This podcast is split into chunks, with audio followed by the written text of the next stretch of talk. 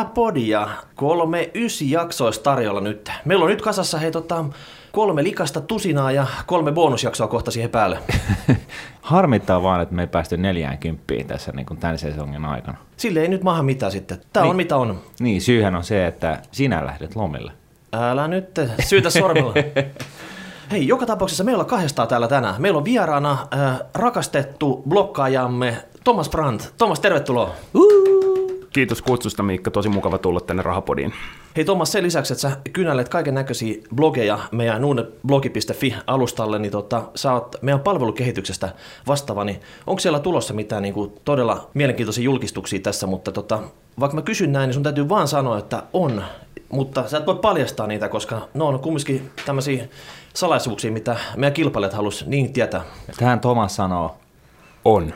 Se on kaikki, mitä tästä on. Niin kuin, yllättävä vastaus. Kyllä, mutta mielenkiintoisten asioiden kanssa painit tässä niin siviilielämässä ja muutenkin sitten niin kuin vapaa-aikana blokkaat sitten, niin eikö näin? Joo, pääasiassa ennen Nurni-blogiinhan mä oon kirjoittanut pääasiassa veroteemoista, mitkä mua itseäni kiinnostaa. Ja tietysti sitten kun tulee paljon luettua, niin myös joistakin kirjoista on tullut sinne kirjoitettua. Että Mä oon huomannut, että siellä meidän blogilukijat on käynyt peukuttaa aika usein sun kirjoituksia sitten, kun sä oot niin syvällisesti käynyt läpi sitten aina se aihe, mihin sä oot syventynyt siinä, että se on niin kuin todella hienosti tehty. Joo, tässä on erona se, että Thomas itse asiassa niin kuin on lukenut taustalla olevan kirjallisuuden, päinvastoin kuin minä, joka on vaan niin kuin haamuillut ja kerännyt ehkä jonkinnäköistä kokemusta, mutta tota noin, niin se ei ole niin kuin kirjattua sanaa. Et siinä mielessä niin, niin Thomaksen työpisteessä, kun käy katsomassa, niin mitä siellä on? No ny- nykyisin siellä ei enää nyt niin paljon kirjoja ole, mutta kyllä silloin kun jo- johonkin teemaan pitää syventyä, oli kyse sitten jostain ulkomaanverotuksesta tai jostain henkilöverotuksen mielenkiintoisesta kysymyksestä, onko sellaisia kysymyksiä, se on toinen juttu, niin kyllähän tulee tietysti pitää kirjallisuus sekata ja katsoa esimerkiksi jotain Monta sataa, päätöksiä. monta sataa kirjaa. No niitä on kyllä, niitä varmaan siellä satoja on. Että. No niin, miettikää. Onko teillä monta kirjaa työpaikalla? Ei näin monta. Ei. Joka tapauksessa me ollaan nyt saatu tota hätähuuto tuolta Brittein saaren suunnalta ja siellä on kuulemma niin kuin Sheffieldin sepät jo takoo niin kuin rautaisirippuu uudelleen valmiiksi ja tota, pääministeri Cameron on lähestynyt meitä ja kysynyt, että gentleman, mitä mä voin tehdä vielä tässä tilanteessa? Että Minkäs menit Cameron tekemään? Siis mm. tämähän oli näin, että Cameron ajatteli, että se järjestelee vähän paremmat ehdot Briteille EU-ssa ja, ja tota, sitten se hoitaa tällaisen läpihuutoäänestyksen siitä, että Britit jää EU-hun. Ja nyt sitten, niin kuin, miten siinä on sitten käynytkään? Sitten, täällä on populismi nostanut päätään Briteissä ja, ja tota noin, niin maahanmuuttokielteisyys on, on, on tullut tapetille ja koko Brexit-äänestys on tullut äänestykseksi siitä, että suljetaanko rajat vai ei. Eikö se äänestyksen nimikin kerro, että se on niin kuin Brexit eikä se toinen tämä lyhyt termi, että Remain, eli jäätä siihen niin kuin tota EU-hun, niin sitä ei kukaan edes tiedä semmoista sitten. Ei, ei. Kyllä toi, toi on niinku tosi hassusti nyt mennyt toi juttu ja toi, taitaa olla, niinku, jos, jos Brexit tulee, niin, niin luulen, että Cameronin ura voi olla aika lyhyt. Niin, tämähän on nyt lipunut Cameronin käsistä tämä homma, että se, ei ole, se on enää niin sanotusti herra hallussa sitten tästä eteenpäin.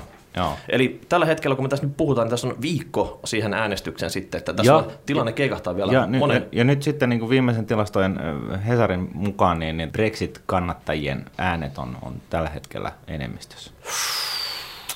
Jännitysnäytelmää Jussille, hei, kuulkaas. Mm. No, onko sulla nyt mitään vinkkiä sitten tässä kuulijalle sitten, että, että nyt oli jo juhannukselta lähdössä lomille ja kaikki päänit valmiina ja salkkua siellä suojaamatta paljana, kun suomalaisen saunan jälkeen Tota noin, niin kyllä se niin on, että jos on pitkäaikainen säästäjä, niin ei näistäkään asioista tarvitse päätään vaivata. Ja sitten toisaalta, jos on tällainen lyhytaikainen pelaaja tai op, niin kuin, vähän niin kuin viihteellisempi sijoittaja, niin, niin silloin, silloinhan se on nyt niin kuin, näin jälkikäteen hyvä sana, että olisit myynyt kuukausi sitten ja, ja tota noin, niin osakkeet.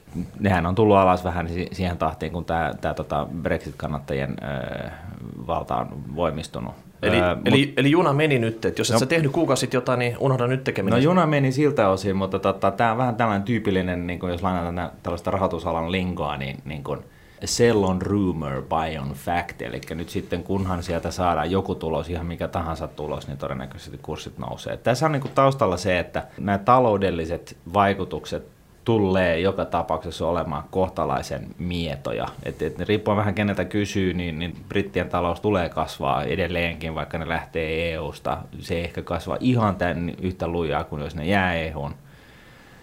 EUn kuuluminen on taloudellisesti järkevää. Näin se vaan on. Mutta mut, tota noin, niin, Mut järki ja tunne, tässä on se toinen, mikä ottaa niin, nyt vallan no, sitten. se on just näin. Nyt tässä on niinku tunteet niinku pinnalla ja, ja tota noin, niin koko tämä äänestys ja koko tämä niinku jännitysnäytelmä, mikä ollaan saatu aikaiseksi, niin perustuu oikeastaan siihen, että tuntuu niinku epätode, epätodelliselta, että niinku sellainen maa kuin Britit niinku lähtisi kävelemään EU-sta, kun se kuitenkin oli yksi niistä niinku NS-perustajajäsenistä. No Thomas, joku mutuveikkaus sitten, että miten tulee tässä käymään, että pitääkö tämä kaikki kohu paikkansa, että se on nyt ihan tasan puoleen ja toiseen?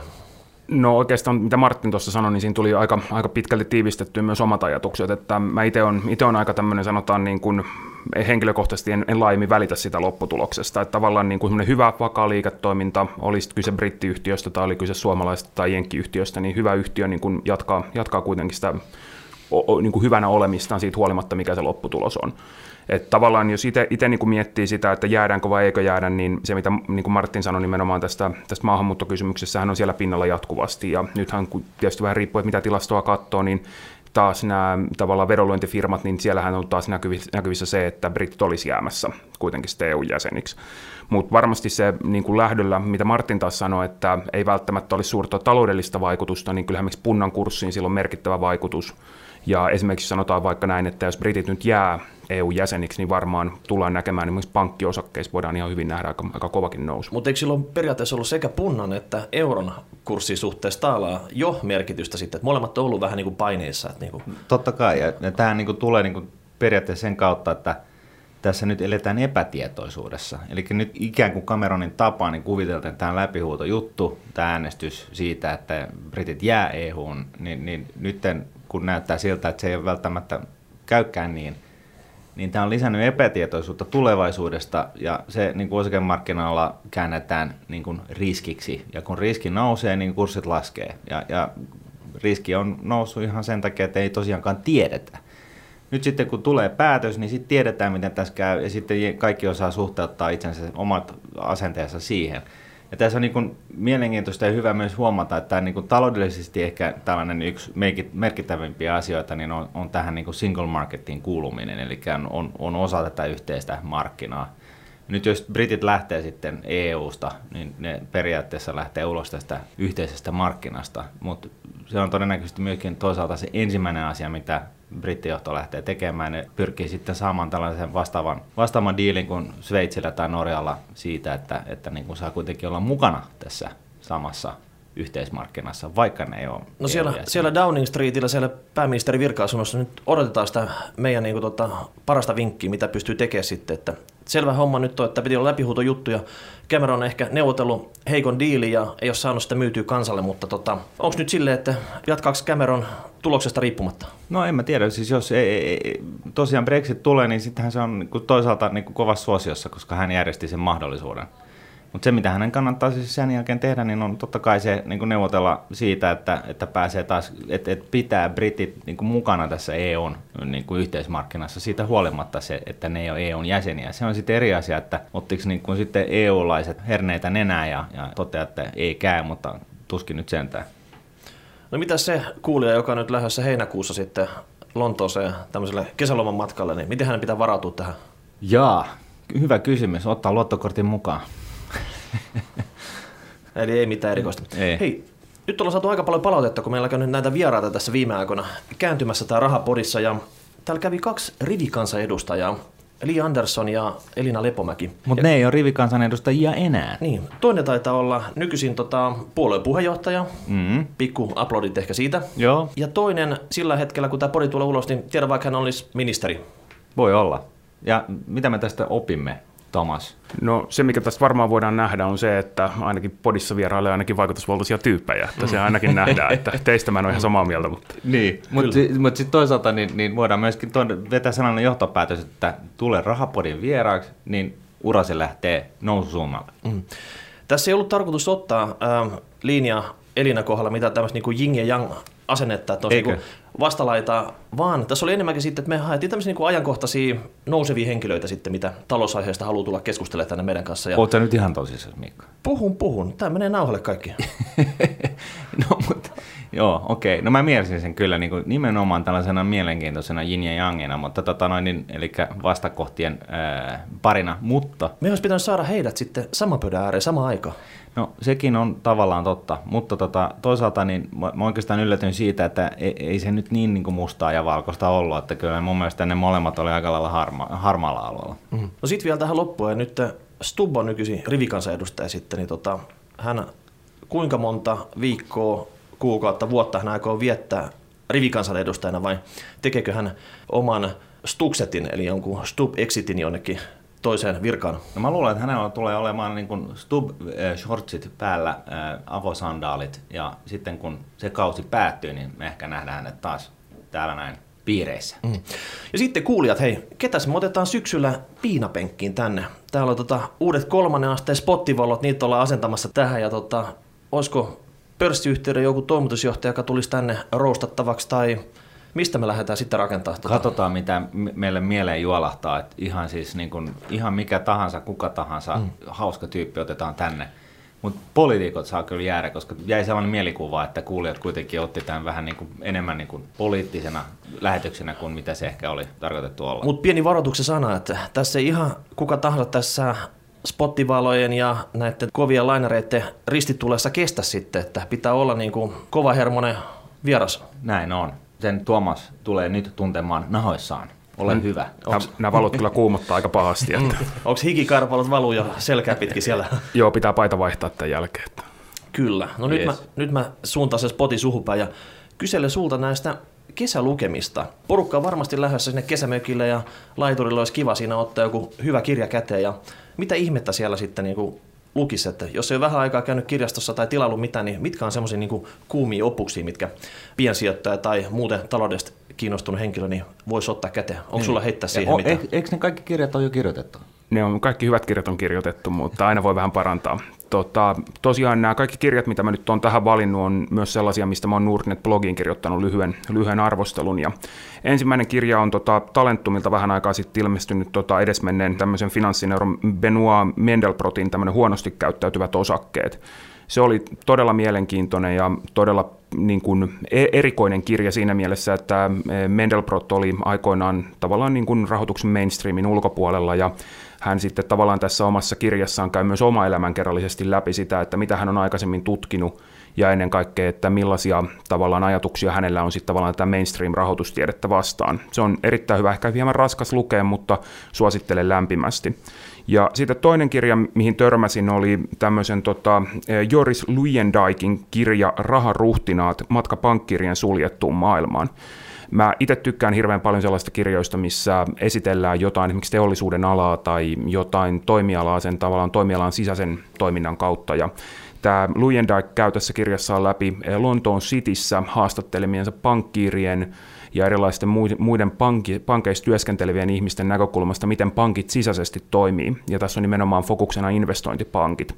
Ja se, siitä on myös tuonne Nordnet-blogiin kirjoitin lyhyen arvostelun, ja se on äärettömän hyvä kirja. Sopi, ja, sopiiko tämä myös niin rahoitusala ihmisille ja semmoisille, jotka ei todellakaan työskentele rahoitusalalla? Just näin, ihan oikeassa oot Miikka. Eli tämä on nimenomaan siitä hyvä, että tämä on tällainen niin sanottu etnografinen kuvaus, eli tämä tyyppi on itse käynyt tutustumassa näihin pankkeihin, ja mikä kaikkein parasta, niin ne ei ole pelkästään niitä liituraita pankkireja, joita se on haastatellut, vaan siellä on mukana myös niin kuin riskien hallinnasta porukkaa, siellä on niin sanotusti osakeselvityksestä ihmisiä, ja mikä kaikkein mielenkiintoisinta, niin joka jokaiselta niin kuin tavallaan sieltä hierarkian asteelta, aina ihan sieltä niin kuin kaikkein niin sanotusti alimmalta ihan sinne huipulle asti. Ja se, mikä tämän kirjan erottaa monista muista tämmöisistä finanssimaailmaa esittelevistä teoksista on se, että se on aika tasapainoinen, mutta yksi asia, mikä kannattaa tietysti pitää mielessä, niin pitää aina miettiä, koska hän on haastatellut näitä ihmisiä, tässä on muistaakseni yli 200 haastattelua ja nämä on nimettömiä, niin voi tietysti miettiä, että mikä heidän omat motiivinsa on ollut sitten, että tavallaan kertoo niistä tapahtumista, eli siitä ehkä tulee vähän puolueellinen kuva, mutta erittäin hyvä kirja ja suosittelen sitä lämpimästi. Ja mikä, mikä hänen, hänen niin kuin, ö, loppupäätelmänsä oli siitä, että minkälaiset pankkirit on? No, to, to, toi on erittäin hyvä kysymys. Vai, tota, vai jätetäänkö se salaisuudeksi? Mä, mä, mä luulen, että se kannattaa jättää salaisuudeksi. Mun se blogikirjoituksen mä tavallaan pistin siihen otsikkoakin näin, että onko, onko nämä tämmöisiä psykopaattihaita vai onko ne ihan tavallisia ihmisiä kuin kaikki muutkin. Ja mun on pakko sen verran paljastaa, että kyllä ne on paljon enemmän, enemmän lähempänä siellä ihan tavallista ihmistä. Eli ihan niin kuin, te, te ette nyt ole tavallisia, mutta jos ne menisi kadun tallaajan ulkopuolelle tapaamaan, niin ehkä sellainen. Ei olla mukaan tavallisia.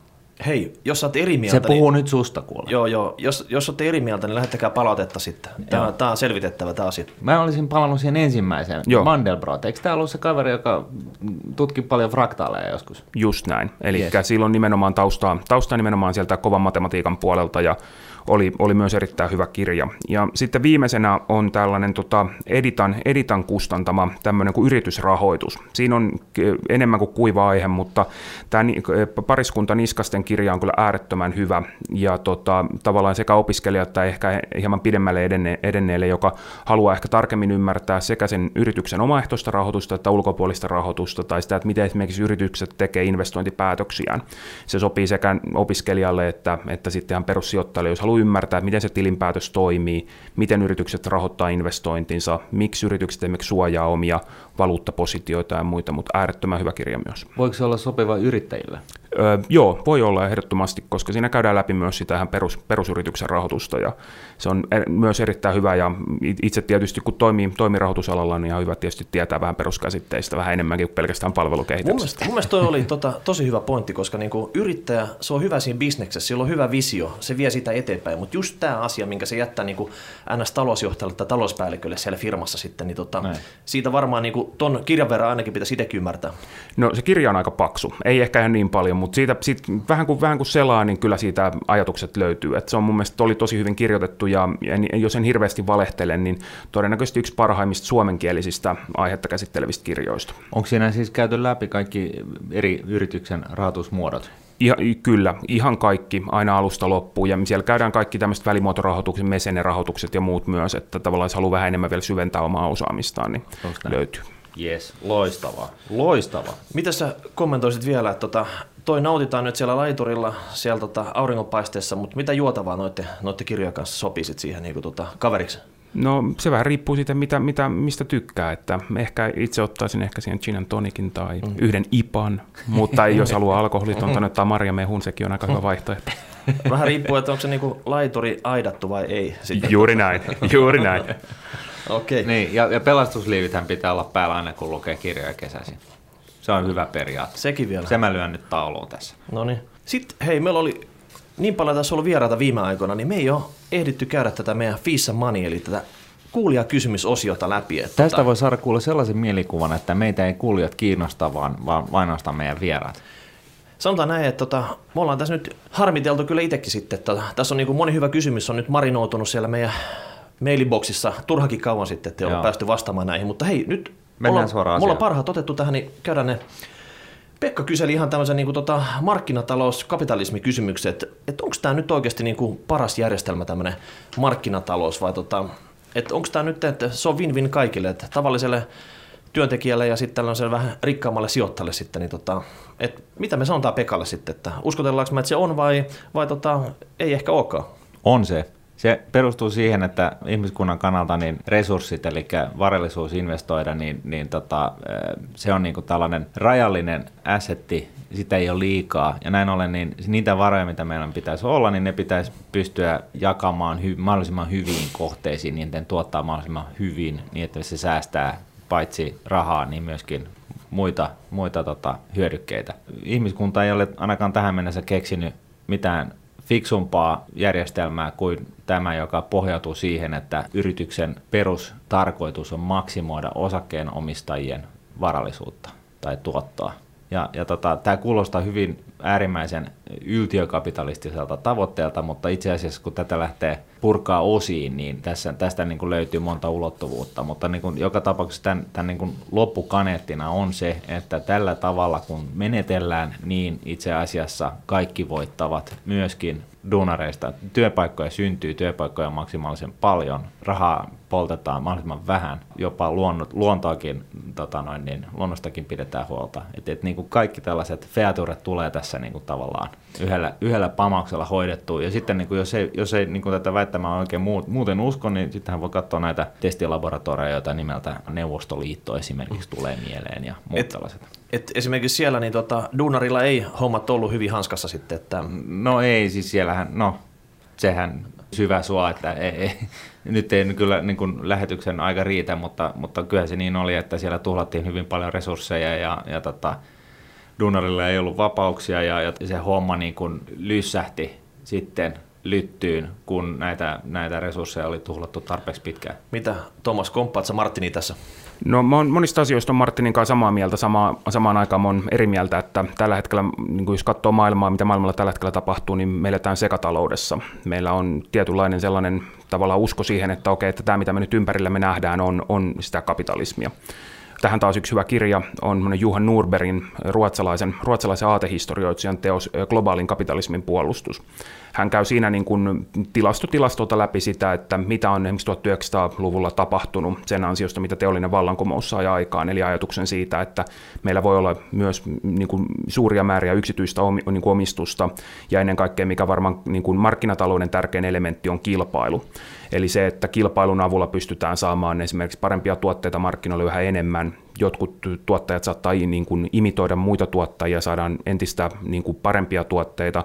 Ja mikä ehkä kaikkein hienointa, mitä esimerkiksi on nyt nähty, niin kuin, jos katsoo niin kuin maailmanluokan tilastoja, niin on se, että eh, niin kuin se määrä ihmisiä, joka on tavallaan noussut absoluuttisesta köyhyydestä, niin ne, ne lukumäärät ovat valtavia. Tai katsotaan esimerkiksi tilastoja vaikka lapsikuolleisuudesta tai imeväiskuolleisuudesta, niin sitä, niin kuin sitä tilastojen massa on aivan, aivan, aivan mahdotonta kääntää tavallaan niin kuin kapitalismia vastaan. Okei, no tehdään sitten sillä tavalla, että Pekka, kyllä se nyt näin on sitten, tuota, Joo. markkinatalous. Mä haluan yhden lisäksi pakko laittaa tuohon, niin kuin mä sanoin, että, että luonnostakin tulee pidettyä huolta, niin sehän totta kai lähtee siitä, että kapitalismilla asetetaan tietynlaiset rajat eli kustannukset siitä, että jos, jos tota, käyttäytyy sellaisella tavalla, joka on yhteiskunnallisesti ei toivottavaa, niin sitten siihen laitetaan rahallinen kustannus, jota kautta niin kuin tavallaan tämäkin Ohja, ohjataan, niin, ohjataan tätä. Yes. No sitten tota Emil pisti meille hyvän porkkana tähän, että jos jokainen suomalainen innostus tästä säästää näihin Nordetin kuluttomiin superrahastoihin, sanotaan nyt vaikka satanen kuussa, eli nopeasti laskettuna miljoona suomalaista satanen kuussa, 1,2 miljardia euroa vuodessa, ja tota, se valuisi tähän Su- Suomi superrahastoon sitten, niin tota, mitäs kävisi tälle superrahaston arvolle? Et tulisiko siitä kupla vai menisikö se firmoille vai, ja vielä sitten semmoinen, että meneekö se suoraan sille firmojen arvoon vai saako se firma itse se raha, mikä siihen niin kuin, tota, nämä säästäjät laittaisi? Tämmöinen ihan niin kuin perustavaa oleva kysymys. Yes. Jos tosiaan superrahasta niin tulisi noin 1,2 miljardia euroa joka vuosi uutta rahaa, niin se rahahan sijoitetaan superrahastossa oleviin osakkeisiin. Eli se raha valuu niihin omistuksiin. Eli siinä sitten omistetaan, ostetaan pörssistä niitä osakkeita, mihin, mihin superrahasto sijoittaa. Ja näin ollen niin, niin se vastaa ihan sitä ketä tahansa sijoittaja, joka päättää sijoittaa näihin kyseisiin osakkeisiin. Miten tuo summa 1,2 miljardia, onko se niin iso, että se niinku voisi tuoda hintakuplapainetta sinne? No kyllähän se niin kuin jossain vaiheessa alkaa sitten, en mä tiedä onko se 1,2 miljardia vielä riittävä, mutta niin kuin jossain vaiheessa, jos nyt kuvitellaan, että on loputon sampo, mistä ammennetaan fyrkkaa näihin superrahastoihin, niin kyllähän se sitten nostattaa näiden kohdeyritysten pörssikurssia suhteessa siihen, jos tätä kasavirtaa ei olisi. Mm niin kuin sanottu, niin, niin yritykset eivät saa sitä rahaa, rahaston arvo ei nouse siitä syystä, että sitä rahastoa merkataan, vaan, vaan se on, rahaston arvo nousee sitä kautta, että mahdollisesti, jos laitetaan triljoonaa miljoonaa fyrkkaan, niin kuin esimerkiksi Superrahasto Suomeen, niin se raha valuu sitten niihin yrityksiin, mihin, mihin Superrahasto Suomi sijoittaa, ja koska sitä rahaa nyt sitten tässä leikisti olisi triljoonaa miljoonaa, niin totta kai se sitten alkaa nostattaa pörssikursseja, ja kun pörssikurssit nousee, niin rahaston arvo nousee. Mutta kerrotaan nyt tässä vielä Emilille, että se kyseiset firmat ei itse saa sitä rahaa, vaan se menee niiden osakkeiden arvoon. Just näin. Alright. Sitten Jere kyselee sitä, että hän on ollut innoissaan tota, indeksisijoittamisesta ja tota, toinen, toinen kiinnostuksen kohde on nämä PK-yritykset, eli vähän niin kuin small cap-firmat. Ja kyselee sitten siitä, että olisiko meillä tämmöistä samanlaista kulutonta tuotetta siihen, missä pystyisi sijoittaa, koska hän on löytänyt vaan niin kuin nykyisin semmoisia lähellä 2 prosenttia olevia hallinnointipalkkioita näistä small cap indeksirahastoista sitten, niin tota, tai indeksituotteista ylipäätänsä sitten. Joo, siis kulutontahan meillä ei ole, meillä on vain superrahastot Nunetin puolesta, mutta tota, kirjoitin blogin maailman parhaat ETF-rahastot kysymysmerkki. Siellä mä muun muassa listaan niin kuin sellaiset vaihtoehdot kuin Euroopasta, niin, niin Deutsche Bankin X-Trackers, MSCI Europe Small Cap Index Usage ETF, eli kaupankäyntikoodiltaan David X2 Jaakko, tai sitten USAssa iShares MSCI USA Small Cap Usage ETF – tai sitten kaupankäyntikoodiltaan Sakari X, Risto Gabriel. Kehittyvillä markkinoilla näitähän löytyy enemmän, ja yksi sellainen vaihtoehto on tämä Spidersin, eli SPDR, MSCI, EM, Emerging Market Small Cap Usage ETF, Nyt tuli... kaupankäyntikoodiltaan Sakari Pelle YX.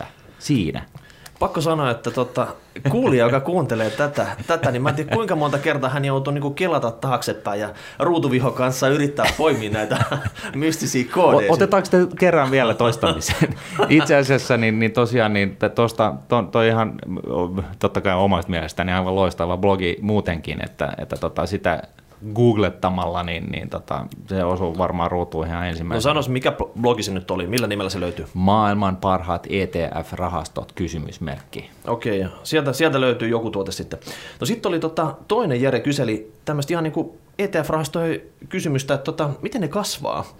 Eli tota, nyt jos niin kuin ostaa ja myy näitä osuuksia pörssissä, niin kasvaako se osu, osuuksien määrä vai, vai tota, tuleeko se raha, minkä hän sijoittaa, niin meneekö se siihen niin kuin osuuksien arvoon vai Miten tämä logiikka toimii? Siellä on kumminkin päivittäin, niin ne on kaupan ja hinnat vaihtelee siinä sitten niin kuin tuota, markkinoiden mukaan. Tämä on erittäin hyvä kysymys. ETF-sijoittajia on kahdenlaisia. Ne, jotka ostaa ETF-osuuksia pörssistä ja sitten tällaisia ää, tota noin, niin, suurempia sijoittajia, jotka ostaa ETF-osuuksia isommissa määrissä ää, sellaisen, sellaisen niin sanotun primäärimerkinnän kautta – ja primäärimerkittä tarkoittaa esimerkiksi OMX H25 ETFstä tai Selixonin ETF sitä, että sä ostat yhdellä laakilla 25 000 osuutta, mutta sä et pysty ostamaan sitä sillä tavalla, että sä toimitat rahaa esimerkiksi Selixon rahastoyhtiölle, joka sitten sijoittaa ne rahat, vaan sä voit ostaa sen vaan toimittamalla kyseisen rahaston salkun pienoiskoossa. Eli sun täytyy käytännössä toimittaa niitä 25 osaketta, mitä OMX H25-indeksissä on – tiettyjä määriä ja siihen lisäksi vielä pieni käteisosuus. Eli se on käytännössä tämän OMX H25 ETF-rahaston pieni serkku. Ja sitä vastaan saat sitten tällaisen, tällaisen saat sitten käänteisesti sen 25 000 tai sen kerrannaisen edestä ETF-osuuksia. Ja vastaavasti nyt sitten, niin jos, jos suurempi institutionaalinen sijoittaja haluaa niin kuin lunastaa ETF, niin sen sijaan, että se myy niitä, niitä pelimerkkejä tuolla pörssissä, niin se, se voi sitten tehdä tällaisen lunastuksen, jolloin se toimittaa ne 25 000 tai sen kerrannaisen edestä ETF-osuuksia rahastoyhtiölle tai rahastolle, ja, ja tota, se palauttaa sitten tällaisen pienoissalkun tätä rahastoa tälle institutionaaliselle sijoittajalle. Eli tässä käydään siis kauppaan niin kuin in kind, siis samassa tavarassa kuin mitä rahastossa on. Ja tämä hyvä feature tässä näin on se, että tämän takia niin ETF-osuusrahastoon syntyy hyvin vähän tällaista cash dragia. Eli normirahastossa jo siihen sijoittaa, yhtäkkiä tulee kuin institutionaalinen sijoittaja, joka sijoittaa niin kuin, jos rahaston arvo on 100 miljoonaa ja sitten tulee joku institutionaalinen sijoittaja laittaa 50 miljoonaa kässiä sinne, niin sillä rahastonhoitajalla on hirveä työ niin kuin ostaa ne osakkeet mahdollisimman nopeasti markkinoilta. Ja, ja noin, näin ollen niin tässä syntyy A, cash dragia ja sitten sinne syntyy sellaista niin kuin, ajallista viivettä, ajallista viivettä ja kaiken näköistä ikävää ETF-rahastoissa, kun, kun näitä isoja määriä merkitään tällaisen pienoismallin kautta toimintaa itse näitä osakkeita merkitään rahastoyksikön julkaiseman merkintäyksikön mukaisesti, niin, niin tota, tällaista ongelmaa ei ole. No mitäs vielä, jos on vähän tämmöinen epälikvidimpi ETF, niin voiko tämmöinen piensijoittaja olla varma, että kun se myy sitä, niin että sieltä tota, saa sen substanssiarvo eikä mitään muuta sitten? Ei. Sen takia niin kun, tämä ETF-sijoittaminen vaatii jonkun verran valveisuutta niin kun sijoittajalta, eli, eli se ruudulla oleva, pörssissä oleva kurssi niin voi olla väärä hetkittäin. Ja mitä likvidimpi eh, rahasto, niin, ja, niin, niin sen vähemmän väärin se voi olla, ja, ja sitten taas epälikvidin, niin se voi olla pahastikin pielessä. Ja näin ollen niin, niin se va- vaatii tietynlaista valveisuutta, kun sit ne epälikvidillä ETFllä käy kauppaa. Mutta jos se spreadi on kapea, niin voit olla melkein varma sit siitä, että se niin kuin, tota, arvostus on kohilla. Et. Sun Eikä. täytyy itse asiassa katsoa useimmat rahastoyhtiöt, ainakin mun aikana, kun pystytin sitä OMX H25 ETF, niin meillä oli sellainen indikatiivinen navi, joka oli reaaliajassa, joka perustui siihen, että otettiin se edellisen päivän rahaston arvopaperisalkku ja, ja tota, sitten laskettiin siihen reaaliajassa indeksipisteluvun muutoksen, vertailuindeksin pisteluvun muutoksella niin, niin tätä suhteellinen arvonmuutos. mun mielestä kaikki itseään kunnittavat rahastoyhtiöt pitäisi julkaista tällaista niin sanottua indikatiivista navia ETFille reaaliajassa. Ja jos sellainen löytyy yleensä esimerkiksi Yahoo Financeista, niin, niin tota, sitä kannattaa, se on niin kuin hyvä kanava, mitä kautta voi niin kuin tarkistaa sen, että se, se kauppa, mitä on tekemässä, ostaa tai myydä jotain tiettyä ETF, niin että se ei ole ihan ainakaan pahasti pielessä. Tämä oli aika timattisia tipsejä. Mäkään en itse asiassa näitä kaikki nyansseja tiennyt. Mm. Kiitos Martti sulle. Hei, sitten oli tota, Marko kyselee REIT, eli R-E-I-T, eli Rauno, Elmeri, Ilmari, Tapio. Real Estate Investment Trust. Kyllä, eli mikä tämä sijoittaa kiinteistöihin ja mikä tämä on tämä REIT? Se on tällainen sijoituskoodi, jota kautta sä voit sijoittaa kiinteistöihin. Ja on reittejä, on rahastoja ja on, on muita vaihtoehtoja. Ja, ja tässä nyt lähinnä niin kysytään sitä, että suoti, suositellaanko jompaa kumpaa ja, ja onko rahastoissa korkeammat kulut ja näin poispäin. Ja valitettavasti tähän ei ole niin mitään yksiselitteistä vastausta. Eli se on ihan case by case. Ne, ne, ne kulut pitää valitettavasti aina kaivaa esille. Ja, ja tota, valitettavasti myöskin niin käytäntö näissä, näissä tota, niin kuin läpinäkyvyydessä niin kuin näiden kulujen suhteen niin vaihtelee ihan toimijoiden mukaan. Että, että Seligsonilta niin kuin löytyy yhdestä taulusta niin kuin kaikki kulut, mitä rahastoon uppoo. Jos sä menet op niin, niin sä saat kaivaa niitä niin kuin viikkotolkulla. Eli semmoista pientä salapoliisityötä. Kyllä. Mutta eikö nämä reitit, ne, nämä on niin lähtöisiä Jenkkilästä sitten? Joo, e, Jenkeissä on niin kuin, tota noin, niin nämä niin sanotut investment trustit on, on, on niin kuin juridiselta muodoltaan niin kuin hyvin yleisiä suhteessa niin kuin näihin usage-tyyppisiin sijoitusrahastomuotoihin. Mutta kyse on niin kuin juur, käsittääkseni niin kuin vaan siitä, että on erilainen juridinen muoto, jossa on omin, e, erilaiset niin kuin veroseuraamukset ja näin poispäin. Ja, ja kulut, mitä niiden yhteydessä on, niin, niin ne totta kai vaihtelee paitsi trustien kesken, niin rahastojen kesken ja trustien ja rahastojen kesken. Joo, mulla on ainakin se käsitys, että nämä maksaa aika usein osinkoa, että nämä on semmoisen niin tota, tasaiselle osinkosijoittajalle ihan niin kuin tota, varteutettavia vaihtoehtoja. Joo, no Yhdysvalloissa niin tosiaan niin niillä, on, niillä on sellainen säästökäytäntö, että tota, nämä osingot tulee tällaisille tietyille säästö- eläkesäästötileille, jolloin ne ei joudu verolle näistä osingoista ja näin ollen, niin, niin se on ihan järkevä vaihtoehto amerikkalaisille, tyypillisesti suomalaisille tai eurooppalaisille, niin, niin nämä, nämä tällaiset vaihtoehdot, jotka, jotka maksaa koko ajan osinkoja ulos, niin on, on veromielessä epätehokkaita, ellei sulla nyt sitten ole joku vakuutuskuori siinä päällä. Hyvä. Mennään eteenpäin. Miika kyseli tämmöistä, että minkä takia jonkun sama firma osake voi löytyä monesta pörssistä? Että onko siinä mitään semmoista yhtä hyvää syytä? Ei. Mutta, Seuraava kysymys.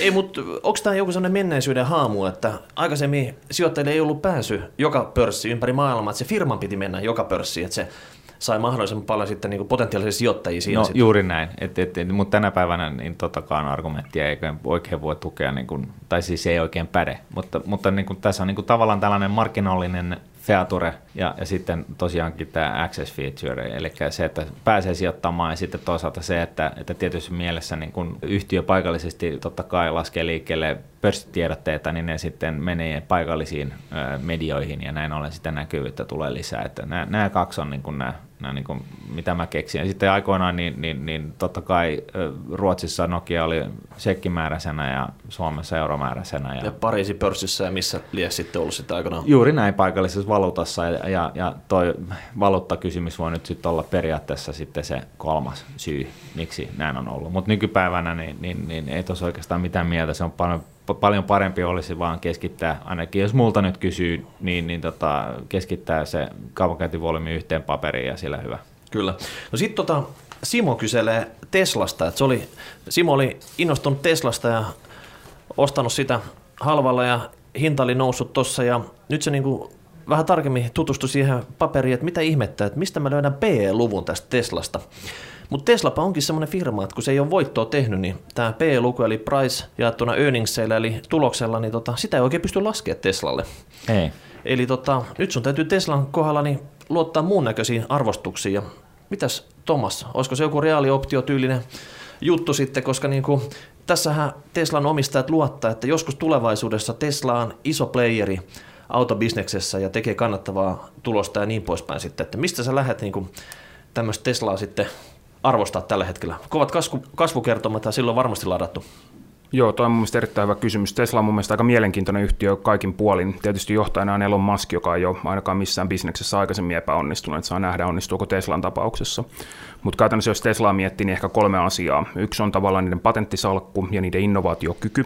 Toinen on niiden myyntiluvut, eli mitä he ilmoittaa tulevien kvartaalien oletetuksi myynniksi. Nythän heille tuli tämä uusi, uusi automalli.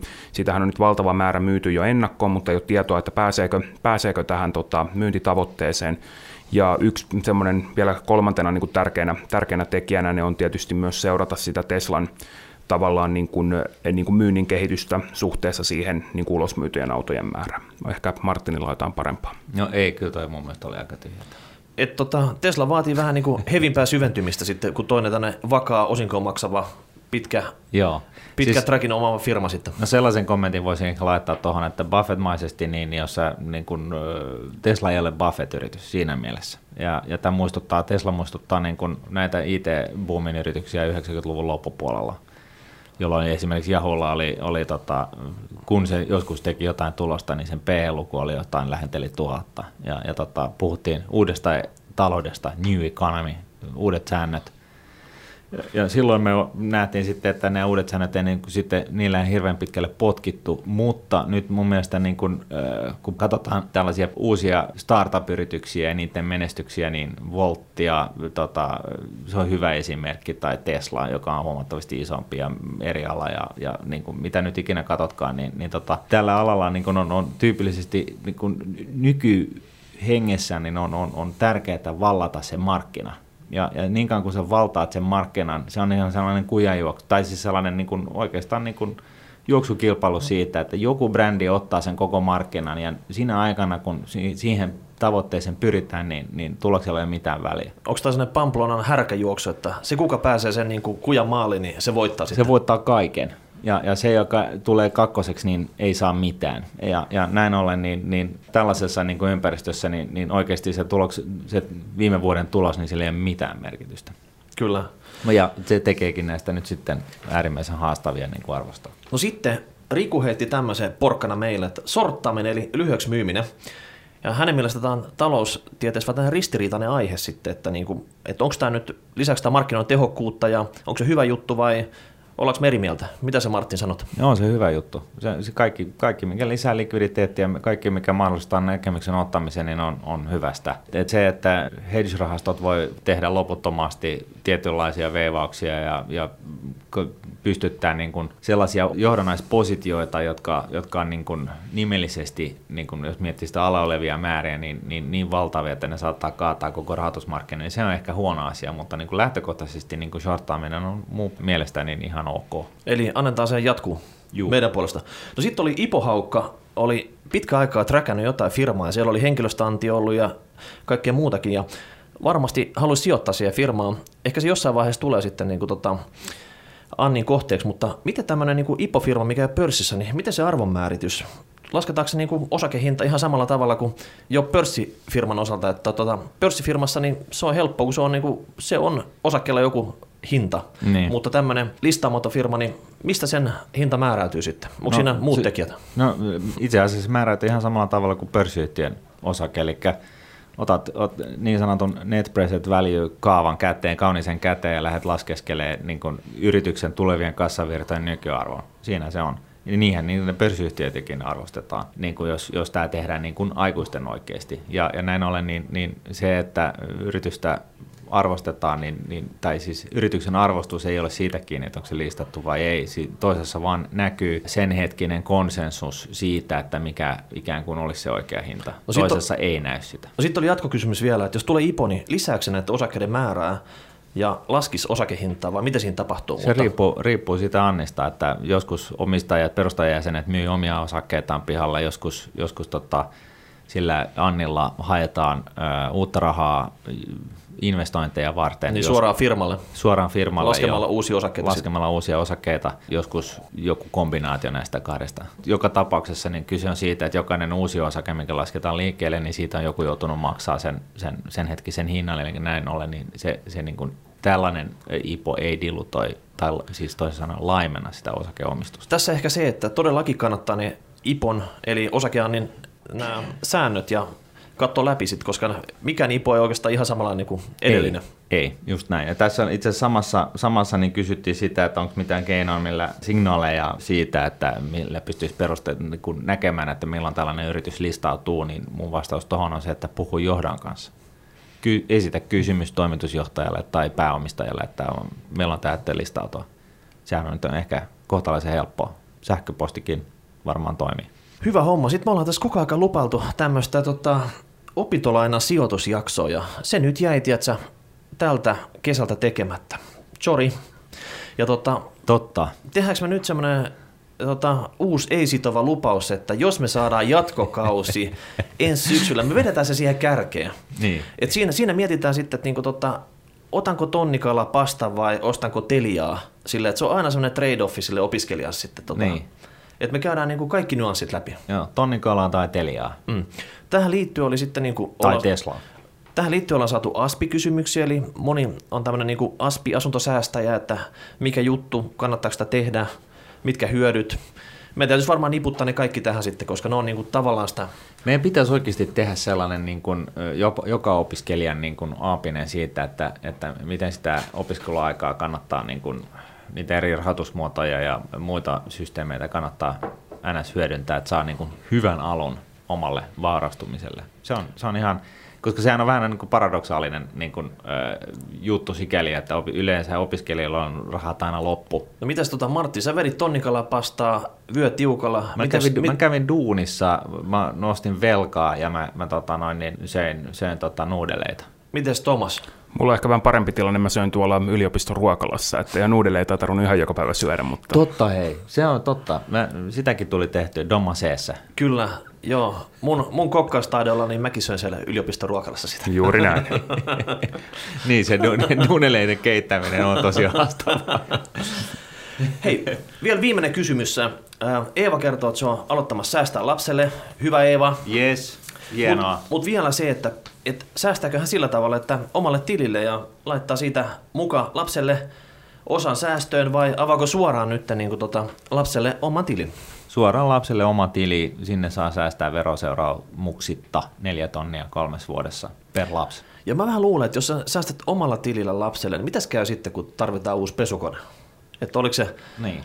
Lapsen, lapsen tota ne, No toi on niinku yksi tällainen niinku eletystä elämästä juttuja just, että, että tota, millä sä kasvatat sitä pitkäjänteisyyttä siitä, siinä, siinä niinku säästötoiminnassa. Ja ainakin mun, mun va- vaikka omasta mielestäni ihan, ihan hyvä itsekuri onkin, niin, niin, niin kyllä mä mielellään teki, mieluummin tekisin nyt niin, että kun lapsi syntyy, että, että alan säästää niinku lapselle omalle tilille.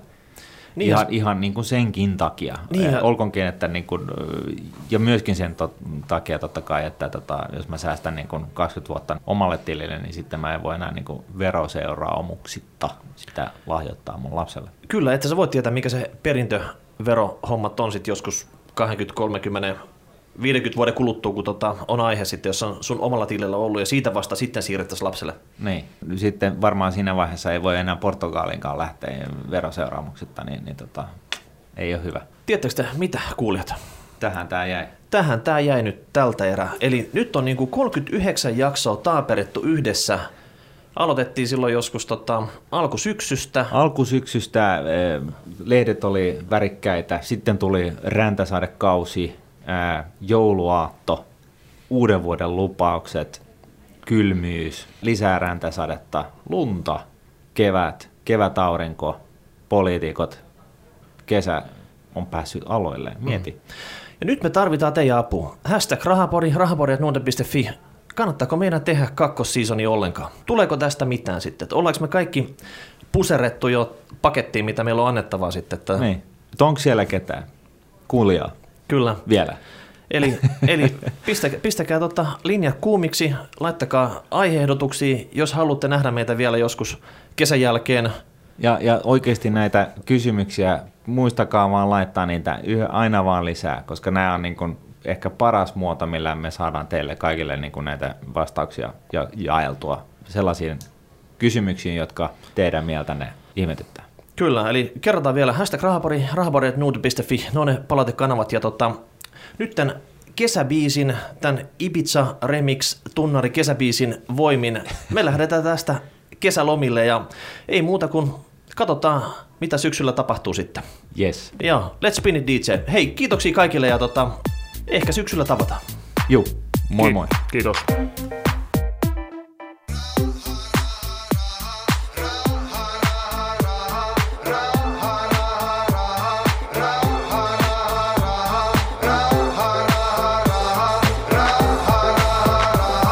Nordnetin Rahapodi on podcast, jossa puhumme taloudesta, säästämisestä ja sijoittamisesta. Sinä päätät podin sisällön, joten ehdota aiheita ja anna palautetta Twitterissä hashtagillä rahapodi tai lähetä sähköpostia osoitteeseen rahapodi at nordnet.fi. Raha, raha.